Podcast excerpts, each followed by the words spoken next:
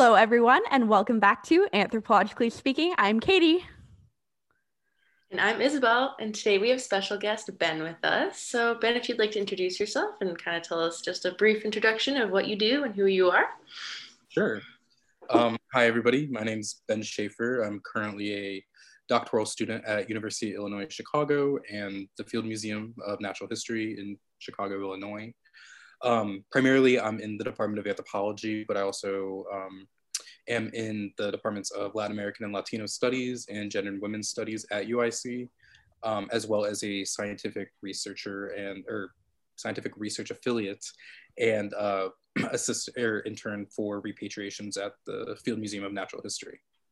Um, part of my research, uh, mostly I specialize in Andean bioarchaeology uh, that broadly touches upon the social embodiment of disease and psychosocial stress prior to death. Uh, the most uh, contexts that I usually work in are sacrifice, sacrificial and warfare type contexts, although I have been known to dabble in other areas and other contexts. Cool. So, kind of a question we ask everybody when they come on the show, but like, what got you into anthropology in the first place? um, it's actually, I don't know if it's an interesting story, but um, I had no idea what anthropology was, like most people uh, in high school, and I was really interested, and still am, uh, in world into world languages and learning world languages. And so I thought I was going to go to college to major in Spanish and Italian, because um, mostly I wanted a job that forced me to travel. Because I grew up in rural Western Massachusetts, of a town of like 300, so going to a bigger city sounded so desirable.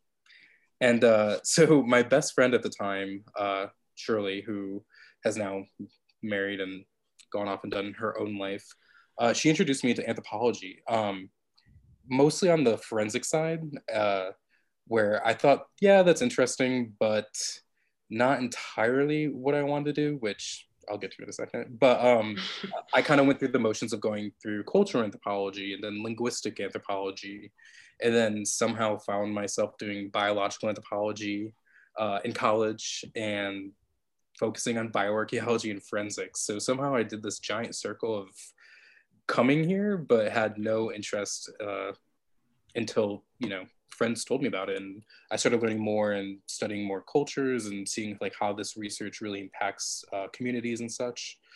Um, yeah, that's pretty much how I got into it it's kind of weird. Not really the normal path, I guess. yeah, that's really cool. I, yeah, I find really cool. I, I um that when we're talking to people on the show, everybody has something unique. And it's not usually just like a straightforward, like, oh, I thought it was cool. I, I just did it. It's it's always something really um, unique and uh, really neat way to get into it. So that's really cool um, how you ended up there. Um, so in terms of your research, can you like tell us a little bit, kind of set the scene, the who, what, why, where, when of it? Uh, like how I got into the type of research I do now. Sure. Or... Yeah, we'll go with that. that sounds like a really good question. okay. okay. Um, so I matriculated to Georgia State University in Atlanta, Georgia after my bachelor's. And so what I really wanted to focus on was structural violence. Um, and uh, trauma in like the south area of Peru, um, where I did my undergraduate thesis research on. So looking at like conflict of cultures and whatnot, and I was really interested in these ideas of like gender and sex uh, in these contexts of trauma and violence. And so when I matriculated to Georgia State, uh, my advisor, Bethany Turner, shout out, um, she runs the bioarchaeology lab and so what she specializes in is stable isotopes and more of that molecular type of anthropology which at the time I thought was funny because I'm like, this is witchcraft, this is not real. Uh, which then, because under her tutelage and getting more experience in the lab, I realized just how actually amazing stable isotope research in bioarchaeology and archaeology is. Uh, so definitely don't knock anything until you try it. Um, but she collaborates with a lot of other Andeanists as well as other scholars that are interested in these questions of like diet and structural violence and uh, social inequality based on uh, food and uh, like migration patterns. And so, working with her, I was able to get access to some samples from a previous paper that uh, she worked on, looking at uh, dietary, uh, paleo dietary trends of sacrificed individuals from Huaca de los Sacrificios, or Pyramid of the Sacrifices, which is in the north coast of Peru in the Lambayeque Valley. And so, because of that, I was really interested in these questions of like epigenetics and how stress and these forms of trauma are intergenerationally inherited in some ways. And so, while I was interested in still pursuing those questions, um, I started thinking about like, well, what can we do with hair? Uh, how are these things that preserve amazingly in the Andes? Like, what can we do with that? Because no one's really doing much with it. And so, uh, over the course of my first year, I started to start thinking about like what kind of project I wanted to do for my master's, um, and finding a scholar uh, by the name of Emily Webb who actually basically set the scaffolding for the type of research I do now. Um, where she was looking at uh, cortisol levels in just uh, before death as a composite of five different sites in Peru, uh, which is remarkable. Again, given just hair doesn't really preserve well elsewhere besides in Peru, where we have like natural mummification happening. Um, and so, because of that, I started thinking about well, if I have these hair strands, I could potentially look at stress prior to sacrifice and the months leading up by reconstructing their life histories. So while the idea of like sacrifice as this really awesome, interesting, uh, you know, biocultural phenomena that occurred, uh, which is great, I'm interested in what those uh, life histories and those experiences up to the point of death, what, why were they chosen? what kind of experiences did they endure prior to sacrifice? What you know who were these people? Trying to get at this like biosocial life. Mm-hmm. um, and at the time i mean i you know went through the motions uh, where i thought i was going to switch my topic to like trepanation uh, or holes in the head uh, in peru during in an inca period context uh, because i was like you know what this is like this isn't cool this is i don't want to be known as the hair guy because that's weird and ultimately, I was like, you know what? I'll just do it. Like I've already done all this work. Uh, I guess I probably, you know, whatever. And so that's kind of where I, I guess, started slash used as a springboard. And because of this and the research that I did in my master's, I got noticed to by a few other scholars at like Harvard and Tulane, and uh, now got onto the project at Huanchaquito Las Llamas, working with Dr. Gabriel Prieto and his archaeological team, uh, which is basically what I'm doing with my master's thesis on the Inca period sacrifices at Huaca de los uh, Sacrificios, but now doing it at a larger site um, that has over 200 sacrificed individuals and camelids uh, on the north coast of Peru. So um, during the Chimu Empire, so pre-Inca.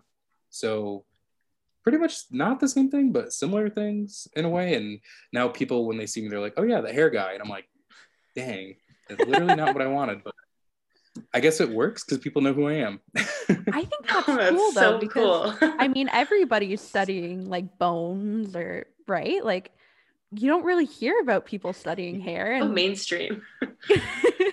yeah. And it's like it's cool and it's I don't know, it's uh, it's great because I also have to study the bones and understand the trauma and pathologies, mm-hmm. right? Because these um, morphological and bony changes obviously are signs of acute or chronic stressors, depending on what we're talking about. And so knowing how that's affecting the bony changes, it's also going to be um, solidified in hair as like cortisol becomes a biomarker uh, solidified in the hair strand. So like if you went through chronic or excuse me chronic stress periods, it's going to show in the hair and you can reconstruct that. Yeah. So it's, like, cool. it's, oh, it's like bioarchaeology plus like endocrinology. Yeah. Call it paleoendocrinology. Um, I don't that think anybody so really cool. talks about it. Yeah, that's so fascinating. Even just like looking at the posters that you sent us, it's like so cool seeing these like mummified bodies with like the full heads of hair. And it's like, wow, that's like kind of, I don't know, humanizes them in a way that's like very unique, I find. Um, so I was actually, you mentioned it kind of briefly about the preservation of hair in uh, mummified remains, but like, is there a certain context where hair is preserved or like why is it preserved some places and not in others, if you know? Yeah, great question. Um, so natural mummification occurs in environmental extreme contexts. Uh, so that could be extreme aridity, extreme heat, extreme wetness, extreme whatever. Um, and just given to, or talking about the uh, environmental extremes in the Andes, given that there's two mountain ranges. Uh, you're on the equator. Um, you know, all this, it's almost like this confluence of like environmental extremes in different ways. So because of that, oh, and the high altitude also. Um, and so because of all these just happening, you're more than likely to find like mummified remains. Uh, what's interesting is that these sacrifices at Waka, uh, well, Waka, Huanchaquito Las Llamas is that it's on the coast, and that is pretty unusual, just given how the proximity to the Pacific Ocean. Whereas other places, such as like uh, these wakas or these sacred spaces or pyramids, um, you know, it's its own enclosed area, so that kind of makes sense with the aridity and the environment and the dryness. Uh, but with the coastal sacrifices, it is a little. It's interesting to know that we are getting this soft tissue. Um, so like if we look at other places like South Asia or other places in Africa or Europe, um, based on the soil composition and the type of environment, it doesn't always, we usually get skeletonization instead of this mummification. Um, however, I will say uh, there is evidence of like bog bodies. I don't know if that's like the PC term, um, but individuals that were basically thrown into peat moss bogs, they mummify because solely that peat moss is an environmental extreme where we see these like amazingly preserved like Roman era. Um, some people suggest that they're sacrifices, others suggest that they're tributes uh, in a separate way. Um, but because of that, in general, those environmental extremes allow for like hair to preserve. We get fingernails. Uh, one individual that I have like has an ear still. Um, I think on one of the posters I sent you, like the I have a, a woman or a person with braids, and I think it's like the half chest is mummified. I mean, it's just remarkable the amount of preservation that we get in the Andes. I mean, I'm very fortunate. Yeah, that's remarkable. um, because I mean, just in different times and places, you've got such different preservation, and that's really cool that you get to work with that degree of preservation. Um, so when you're when you're looking um, for these stress markers in hair uh, in say sacrifice victims, uh, how do you how can you tell that somebody's being sacrificed? Yeah, um, great question. It's interesting because so I'll start with Inca period sacrifices because that's the best known accounts that we have from ethnohistorical Spanish chronicles. Um, as well as people just study early scholars only studying the Inca essentially. Uh, but they have this form of human sacrifice called capacocha, which what I like to describe it as as essentially Hunger Games esque, uh, where families would volunteer their children if they were already if they weren't already selected, um, and they would be brought to the uh, indigenous capital, so Cusco, wined and dined for about a year. Sometimes you know, kind of depends. Um, and then they would be marched up to a um, mountaintop or apu or grandfather, you know, sacred space in uh, Quechua, where they would also be chewing coca, the coca leaf that kind of like numbs you um, and kind of gets you a little high. You'll be drinking like fermented chicha, which is like a, a maize um, alcoholic beverage that you can still get in Peru, which is great. And then bludgeoned over the head um, and left. So there's that form, which we have, you know, multiple highly stylized, ritualized killings um, that we see in like Northwest Argentina. That was like a limit of the Inca Empire. Um, we see some in like Arequipa, which is southern Peru, um, and a few others. Whereas the kind of sacrifices that we see on the North Coast is quite different, where we um, in some certain spaces. So the stuff that I'm doing with Chimu, it's a little bit different, but even with the Inca period on the North Coast, all we see is just Inca influence, but not really an Inca sacrifice. So what we know on the bones specifically are sharp force trauma or cut marks, usually around the um, sternum, on the ribs, like around where the heart is. Um, we'll also see cut marks on like the vertebral body, on the anterior vertebral body so just looking at those and like the amount of them suggests sacrifice sacrificial contexts um, though i will say depending on like the time period and like who you're looking at you see some places are more interested in like chest mutilation and trying to like get at the heart and take that out or you just see like full on decapitation, which is, you know, very different from just this almost like romanticized idea of Inca period sacrifices where you get bludgeoned over the head. Lovely. um, so I'm just gonna like throw it to like explain it like I'm five. Um, like court, like can you just kind of explain like how you study like cortisol and like what, like how that relates to stress and like what does it mean in hair? yeah. So, um, I was just talking with my grant writing group about this because I love and hate the term stress because it's becomes this concept that we are all familiar with in various contexts, right? You could be stressed about work, about schoolwork, about some other kind of event in your life, to, I don't know, I get stressed walking outside and not seeing people wearing masks. Like, you know, we have all these different contexts, but it's all about this perceivedness of these types of stressors that are in our lives. And so when that happens, it's playing onto this fight or flight response, which is like the salient model of allostatic load of stress, meaning that the type of stress that I under that I endure is going to be different from you to another person. So we all are kind of like on this like wavy, fluctuating ideas of like what is considered stress.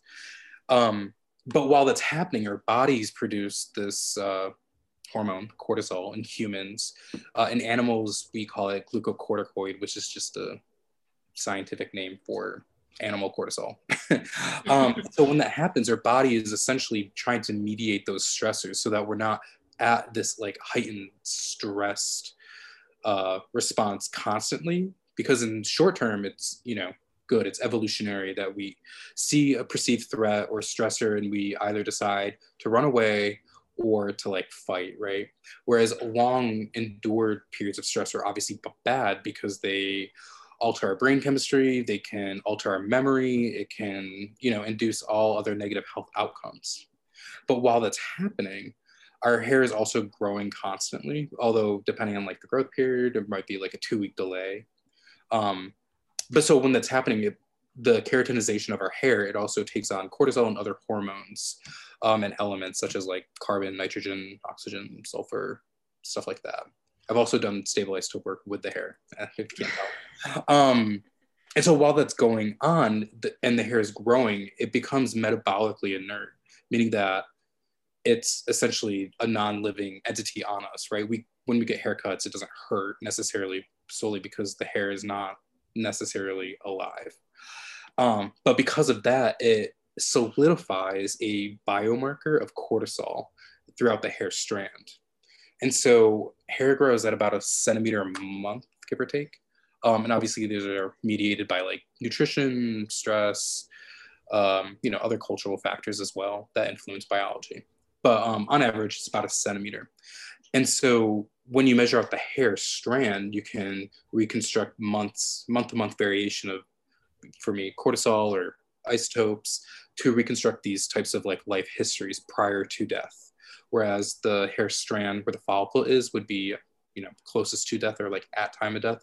And then the last time you cut it um, would suggest you know whatever month that is. So for example let's say i did this on myself right now uh, let's see it's october 21st so i would know that today october 21st to september 21st we might see spikes in cortisol because i'm getting towards the grant deadlines but when I reconstruct it, even let's say stuff that happened to me in June, that might show a spike in cortisol.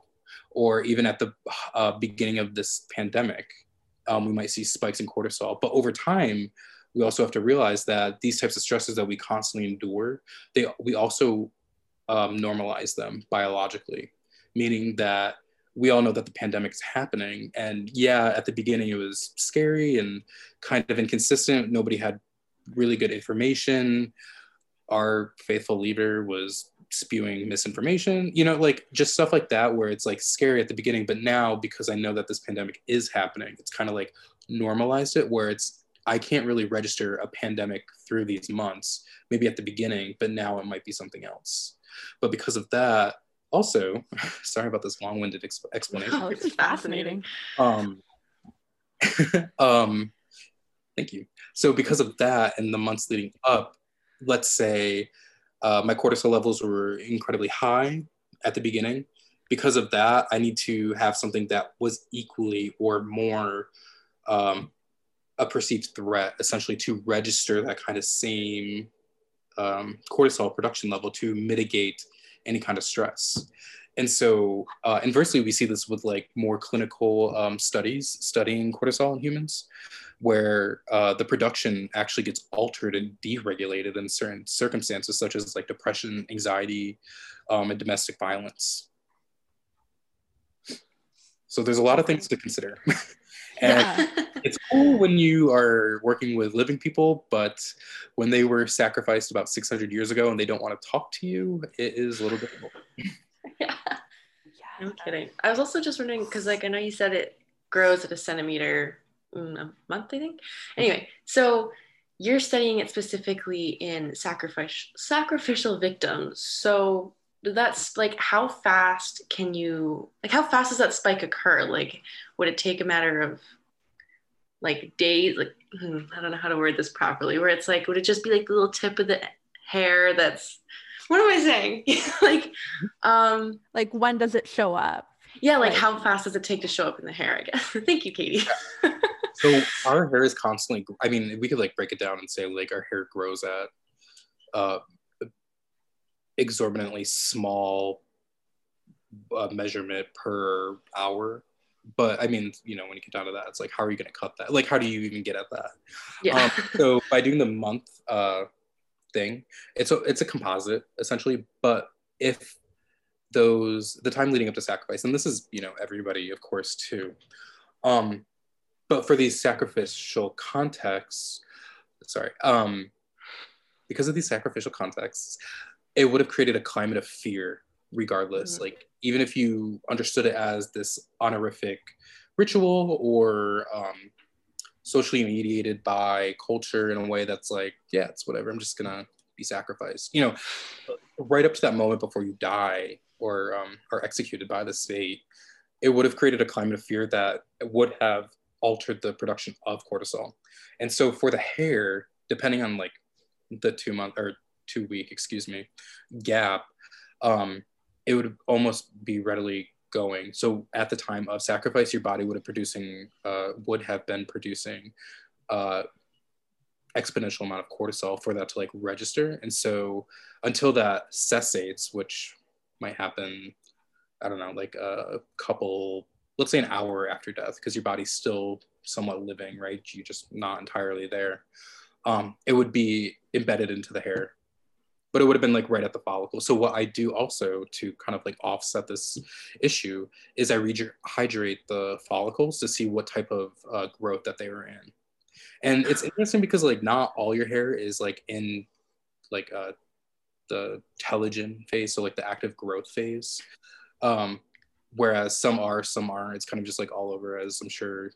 I don't know if you noticed, but some parts of your hair might grow faster or you're like why is this like side weird? You know whatever. Yeah. I, um but because of that usually with the hair because of the preservation i'm able to take um like i don't want to say like a good chunk but like enough that like if that hair follicle is telling me that it was not growing at time of death usually i have like five or six that do which is pretty cool yeah, that's awesome. Thanks for being able to interpret my crazy question. That was exactly what I was looking for. so, um, I guess like you said, you've you've done your data your data collection. You've I can't talk now. uh, I yeah, guess I, kind of um like based on what you've done in the past and what you're doing now do you do you have any like preliminary findings or findings in the past that you think were really cool or really unexpected or expected yeah. but like neat still yeah yeah um yeah so my samples for my dissertation right now are in export limbo and that's only due to the um the pandemic honestly so stuff like that i've worked on more the theoretical side than the actual mm. data um, just so I'm doing something. but with my previous research with the Inca period sacrifices, it's interesting because it was mostly children that was included in the study. And what I found was that the what I was getting was not necessarily um, it wasn't registering the sacrifice event itself, despite all the hair samples in those eight children. Um, there was also two adults, but they're whatever. Um, they were in active growth. So what I actually was getting was incredibly low cortisol levels, which was weird. And what this actually might be picking up is potentially the emergence of gender roles as they start to mediate these types of hormone production based on like estradiol and testosterone. Um, however, I haven't really explored that beyond uh, like to actually look at like uh, testosterone, estradiol for everybody, but that's just kind of like where I'm thinking because otherwise the other context would be to suggest that they're enduring constant domestic violence, but not having that context, I don't want to go down that route, even though it almost seems logical because it is a sacrifice site, but I'm not gonna say that. Um, however, some other cool things that I've done in the southern uh, south of Peru at my advisor's uh, dissertation site at the site of Estuquina. Um, this is a site where during the LIP, the late intermediate period, so about 1100-ish to 1470-ish, uh, Common Era or AD. Um, it's almost this period of like balkanization. There's not really major dominant empires in this area. The only one is on the north coast the Chimu. But on the south coast, like the Tiwanaku and the Wari collapsed uh, and are politically renegotiating in different ways. Um, so it's almost just like life sucks. Like it's just bad. it's just not a fun time. People are moving upwards to the hills because uh, constant fighting. But some of the cool things that I found with these individuals that because of how long the hair strand I had, I was able to reconstruct about three years of life. And so one interesting thing that I got was about a nine month to 10 month period of heightened uh, threefold, or excuse me, tenfold uh, cortisol levels from this one individual, which actually suggests that I think it was four months before they died, they were um, pregnant. And what I saw was cortisol for pregnancy for like a, a specific nine month period, which wow. without the, you know, the fetal remains or any kind of like other uh, physical context of that, we wouldn't be able to tell that. That's so cool. Yeah, I love how these really... there's there's just these I... cool markers in the body. I feel like that we've talked to some people um, on this show, but like there's just like you can narrow it down so much. I feel like to like months of people's lives, and I feel like that's such a cool part of bioarchaeology. It's like bringing these people's narratives back to life, and that's awesome that you're doing it. That's really cool. And even with a pregnancy thing, I can think that there there's a lot of implications for that bioarchaeologically in that you know if if we're only looking for fetal remains or other bony signs of i mean are there other bony signs of pregnancy? I mean i can't think of but i mean the implications for that are remarkable. So um, we're we're heading to the end of this this uh, half hour which is feels like literally five minutes because this has been just fascinating to me Um, I know, like so many questions we didn't ask. Both of us have been tripping over our words because our minds are just like processing this. Yeah. um, I might have to do it too. yeah. Oh, yeah. Hundred percent. You're welcome on the show anytime. Um, but um, yeah, we'll do our non-human listener shout out of the week. So if you have a non-human listener you want to shout out to, I do. I'm surprised she has not come back over here. Oh, she's sleeping on my bed. That's why. Um, my little uh, vampire kitty, Cascara, who I want to give a shout out. She's super cute, and her canines are too big for her mouth, so they like pop out. So she looks like a little vampire. Oh my god, that's oh, adorable. That's so sweet. All right. Well, thanks so much for joining us. Um, again, super fascinating. Um, and uh, thanks to all our listeners out there. And uh, see you next time or listen to you. You'll be listening to us next time. Bye, everyone.